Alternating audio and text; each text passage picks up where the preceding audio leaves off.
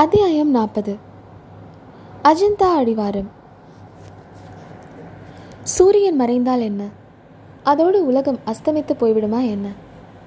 இதோ நானொருவன் இருக்கிறேனே என்று பறையறைந்து கொண்டு கீழ்த்திசையில் பூரணச்சந்திரன் உதயமானான். நெடுதுயர்ந்த 2 பனைமரங்களுக்கு நடுவே தங்க ஒளி பெற்று திகழ்ந்த சந்திர பிம்பமானது மரச்சட்டமிட்ட ஜன்னலின் வழியாக எட்டி பார்க்கும் நவயவன நாரைமணியின் பொன்முகத்தை ஒத்த இன்ப வடிவமாய் விளங்கியது. புத்த பிக்ஷுவுக்கு அந்த முகம் சிவகாமியின் முகமாகவே காட்சியளித்தது. நாகநந்தியும் புலிகேசியும் கூடாரத்திற்கு வெளியே வந்து ஒரு மொட்டை பாறையின் மீது உட்கார்ந்தார்கள். அண்ணா, என்ன யோசிக்கிறாய் என்று புலிகேசி கேட்டார். தம்பி, இன்றைக்கு நான் கூடாரத்திற்குள்ளே வந்தபோது உன்னை போல் உடை தரித்து கொண்டு வந்தேன் அல்லவா? இதே மாதிரி முன்னொரு தடவை உன்னை போல் வேஷம் தரித்து கொண்டேனே, உனக்கு ஞாபகம் இருக்கிறதா? அதை எப்படி மறக்க முடியும் அண்ணா? ஒரு நாளும் முடியாது. இல்லை, 25 வருஷம் ஆகிவிட்டதே, ஒருவேளை மறந்துவிட்டாயோ என்று நினைத்தேன். 25 வருஷமானால் என்ன, 25 யுகமானால் என்ன, இந்த பிறவியில் மட்டுமல்ல எத்தனை பிறவி எடுத்தாலும் மறக்க முடியாதண்ணா. முதலில் நாம் சந்தித்ததை நினைவிருக்கிறதா தம்பி? ஏன் நினைவில்லை? சித்தப்பன் மங்களேசனுடைய கடும் சிறையிலிருந்து தப்பி ஓடி வந்தேன். அந்த பாதகனுடைய வீரர்களுக்கு தப்பி ஒளிந்து காட்டிலும் மலையிலும் எத்தனையோ நாள் தெரிந்தேன். ஓடி ஓடி கால்கள் அழித்துவிட்டன, உடம்பும் சலித்துவிட்டது. பசியும் தாகமும் எவ்வளவு கொடுமையானவை என்பதை உணர்ந்தேன். கடைசியில் ஒரு நாள் களைப்படைந்து மூர்ச்சையாகிவிட்டேன். மூர்ச்சை தெளிந்து எழுந்தபோது என்னை நீ மடியில் போட்டுக்கொண்டு என் வாயில் ஏதோ பச்சிலை சாற்றை பிழிந்து கொண்டிருந்தாய்.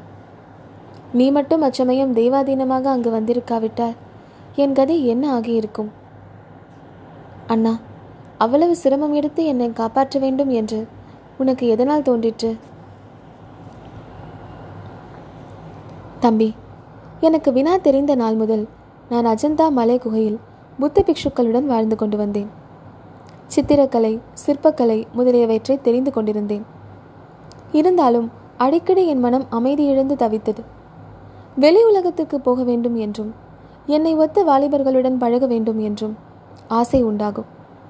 சில சமயம் பெரிய பிக்ஷுக்களுக்கு தெரியாமல் நதி வழியை பிடித்து கொண்டு மலைக்கு வெளியே வருவேன். ஆனால் அங்கும் ஒரே காடாக இருக்குமே தவிர மனிதர்கள் யாரையும் பார்க்க முடியாது. இப்படி நான் ஏக்கம் பிடித்திருக்கையில்தான் ஒரு நாள் அஜந்தாவின் அடிவாரத்தில் உள்ள காட்டிலே நீ நினைவிழந்து படுத்து கிடப்பதை கண்டேன். அந்த நிமிஷத்தில் 20 வருஷமாக என் உள்ளத்தில் பொங்கிக் கொண்டிருந்த அவ்வளவு ஆசையையும் உன்பேரில் செலுத்தினேன்.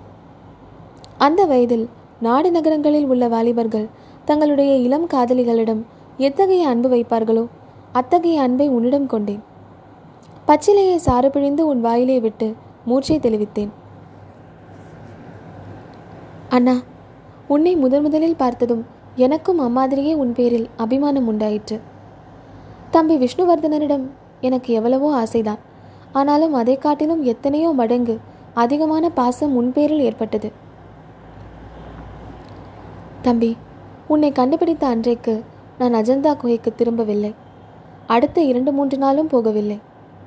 புதுமணம் புரிந்த காதலர்கள் இணை பிரியாமல் நந்தவனத்தில் உலாவுவதைப் போல் நாம் இருவரும் கைகோர்த்து கொண்டு காட்டிலே திரிந்தோம். நீ உன்னுடைய வரலாற்றையெல்லாம் எனக்கு விவரமாக சொன்னாய். நாம் இருவரும் அப்போதே மங்களேசனை துரத்தி அடித்து வாதாபி ராஜ்யத்தை திரும்ப கைப்பற்றும் மார்க்கங்களை பற்றி ஆலோசிக்க தொடங்கினோம். அண்ணா, இதற்குள் மங்களேசனுடைய ஆட்கள் என்னை தேடிக்கொண்டு அங்கே வந்து விட்டார்கள். ஆம் தம்பி, தூரத்தில் ஆட்கள் வரும் சத்தம் கேட்டதும் நீ பயந்தாய். அண்ணா என்னை கைவிடாதே என்று கட்டிக்கொண்டாய். ஒரு நிமிஷம் நான் யோசனை செய்து ஒரு முடிவுக்கு வந்தேன். தம்பி, நான் சொல்கிறபடி செய்வாயா என்று கேட்டு உன்னிடம் வாக்குறுதி ஒன்றை வாங்கி கொண்டேன். பிறகுதான் உன்னுடைய உடைகளை எடுத்து நான் தரித்து கொண்டேன். என்னுடைய ஆடையை நீ உடுத்திக்கொண்டாய். அதே சமயத்தில் அஜந்தா மலை குகைக்குள் புத்த சங்கிராமத்துக்கு போகும் வழியை உனக்கு நான் சொன்னேன். அங்கே நடந்து கொள்ள வேண்டிய விதத்தையும் சொன்னேன். சற்று தூரத்தில் இருந்த அடர்ந்த கிளைகள் உள்ள மரத்தின் மேல் ஏறி ஒளிந்து கொள்ளச் சொன்னேன். ஆமண்ணா, மரத்தின் மேல் ஏறி நான் ஒளிந்து கொண்டதுதான் தாமதம். மங்களேசனுடைய ஆட்கள் யமகிங்கரர்களைப் போல் வந்துவிட்டார்கள். அவர்களுடைய தலைவன் உன்னை சுட்டி காட்டி, பிடித்து கட்டுங்கள் இவனை என்று கட்டளையிட்டான். என் நெஞ்சு துடியாக துடித்தது. எப்பேற்பட்ட ஆபத்திலிருந்து தப்பினோம் என்று எண்ணினேன். உன்னிடம் அளவற்ற நன்றி உணர்ச்சி உண்டாயிற்று. தம்பி, நம்முடைய உருவ ஒற்றுமையை நான் அதற்கு முன்பே தெரிந்து கொண்டிருந்தேன். நதியிலும் சுனையிலும் நாம் குளித்து கரையேறும்போது தண்ணீரில் தெரிந்த நமது பிரதிபிம்பங்களை பார்த்து அறிந்து கொண்டிருந்தேன். அப்படி தெரிந்து கொண்டிருந்தது அச்சமயம் உன்னை காப்பாற்றுவதற்கு ஏதுவாயிற்று. அண்ணா, அந்த சம்பவம் எல்லாம் எனக்கு ஞாபகம் இருக்கிறதா என்று கேட்டாயே.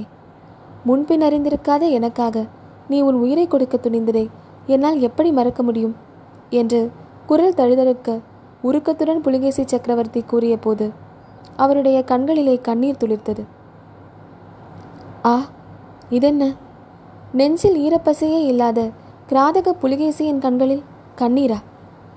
இது உண்மைதானா என்று பரிசோதித்து தெரிந்து கொள்வதற்காக பூரணச்சந்திரன் தனது வெள்ளி கிரணங்கள் இரண்டை ஏவ, அது காரணமாக புலிகேசியின் கண்ணில் எழுந்த நீர்த்துளிகள் ஆழ்கடல் தந்த நன்முத்துக்களைப் போல் சுடர்விட்டு பிரகாசித்தன.